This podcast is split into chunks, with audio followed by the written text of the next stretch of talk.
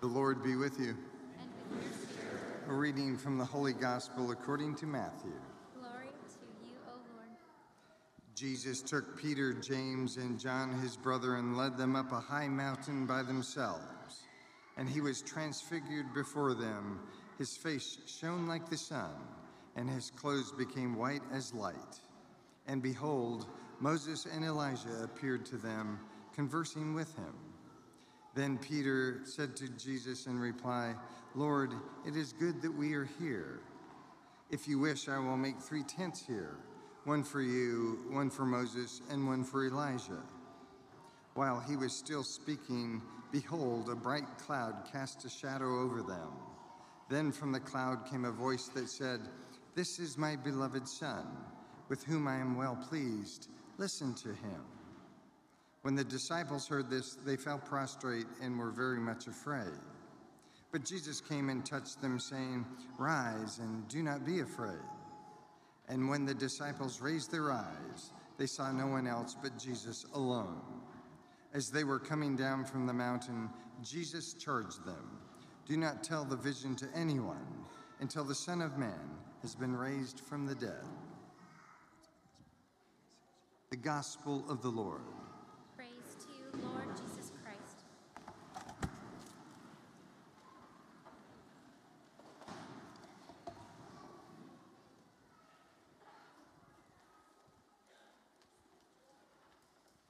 Good morning. I don't know if you've ever had this, this ex- experience in your week. Uh, you know, as we go through our week, each one of us, we can probably, if we were, we to all sit down at different moments and have a cup of coffee and talk about it.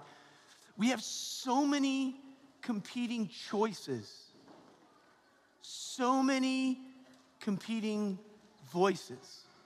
At times, the choices can be just, just be overwhelming and the voices can just be nonstop.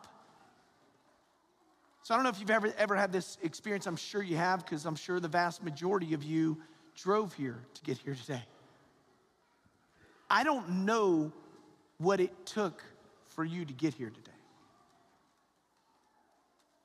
What I do know is that you're here, and that the Lord knows in your heart what it took for you to get here today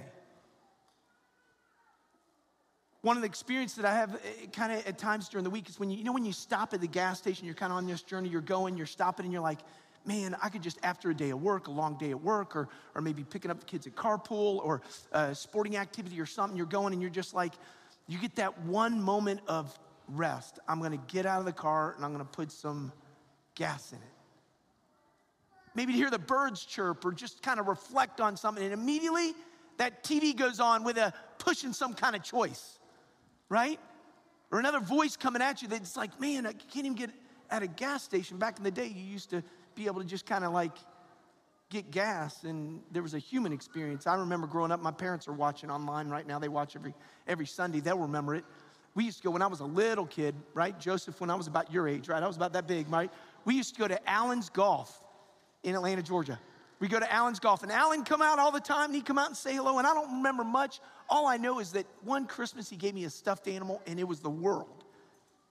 So, but oftentimes in our life, there are these competing choices, these competing voices. But my brothers and sisters in Christ, in those moments in the busyness of life, that's why this Sunday experience, such an awesome choice. I look at each one of you as I looked at it, our confirmation uh, young people last night. I drove in late last night after being with them, going and celebrating Mass and having adoration till the week, you know, nine o'clock at night and then jumping in the car. That's why we don't have altar servers, because we got all these high school seniors and juniors that are leading our confirmation retreat. And the same thing I say to you, I say to them. I looked at them at the beginning, the Holy Spirit put on my heart. It is good that we are here.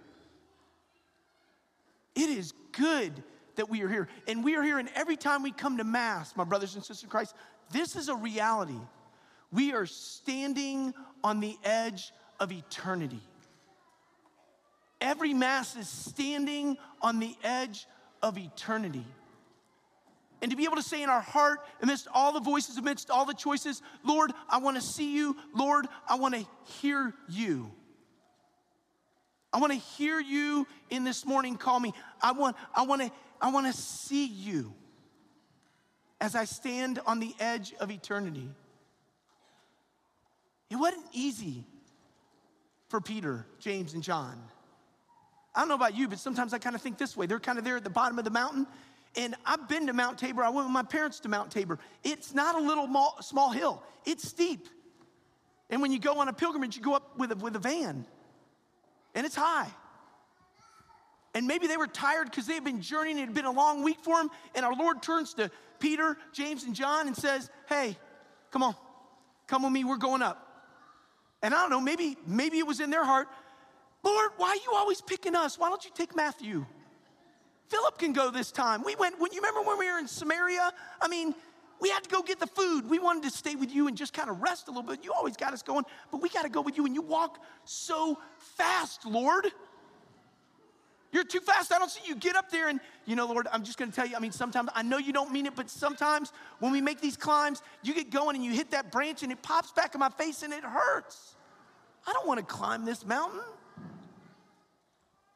But all right, I remember the miraculous catch of the fish. I'll go with you. Peter says, We'll go. Come on, guys. So they're led up this high mountain. That was a choice. That was a voice, a real human voice that spoke to him, and it was a choice. Come with me. They could have said, No, I'm not, you know, take them. But they did. And it wasn't easy. It wasn't easy to reach that mountaintop experience, my brothers and sisters in Christ, that we are experiencing now with the eyes and the ears of our heart. It is a mountaintop experience. We are at the top of the mountain, the mountain of eternity, where heaven and earth meet on this altar. Where the word that's spoken is spoken with a voice in the today of our life, but it is eternal. And I believe our Heavenly Father, who Jesus taught us to pray, Our Father, which we will in a moment, has a message for you and me this day. A simple message. And you'll probably get it because we're going to go with that an acronym again. We're going with an acronym. You ready? I went out and I saw someone the other day. Uh, uh, a, a gentleman, we were talking, and he was talking about his experience of encountering Christ in his life here at St. Gabriel's, and he had written on there CTW, choose the way. He just put that on his hand, CTW, and he says, This helps me at my place of work. This helps me. I just have these letters. So today we got letters. You ready? Three of them. Repeat after me L T H. L T H. One more time. L T H. Put it on that post it note. Put it in the mirror when you brush your teeth. Put it by the coffee pot so your spouse can see it. Put it in your locker. Put it on your shoes. Put it where it helps you. L T H. Listen to Him. Listen to Him.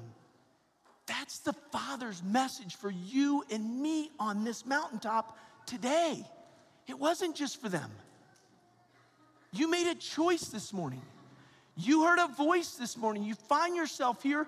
You're not at the base of the mountain, you're at the top of it. We're reaching the peak of it with the Mass. And our Heavenly Father wishes to say to you, wishes to say to me, listen to Him. He'll guide you in the choices. He'll guide you amidst the voices.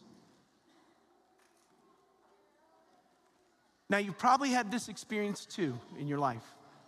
And I'm talking about the experience when a phone call comes in. And I, and I know you younger folks, you do a lot of texting, and that's cool. Every now and then, you know, you're texting and stuff like that. But every now and then, a call comes. You may not recognize the number.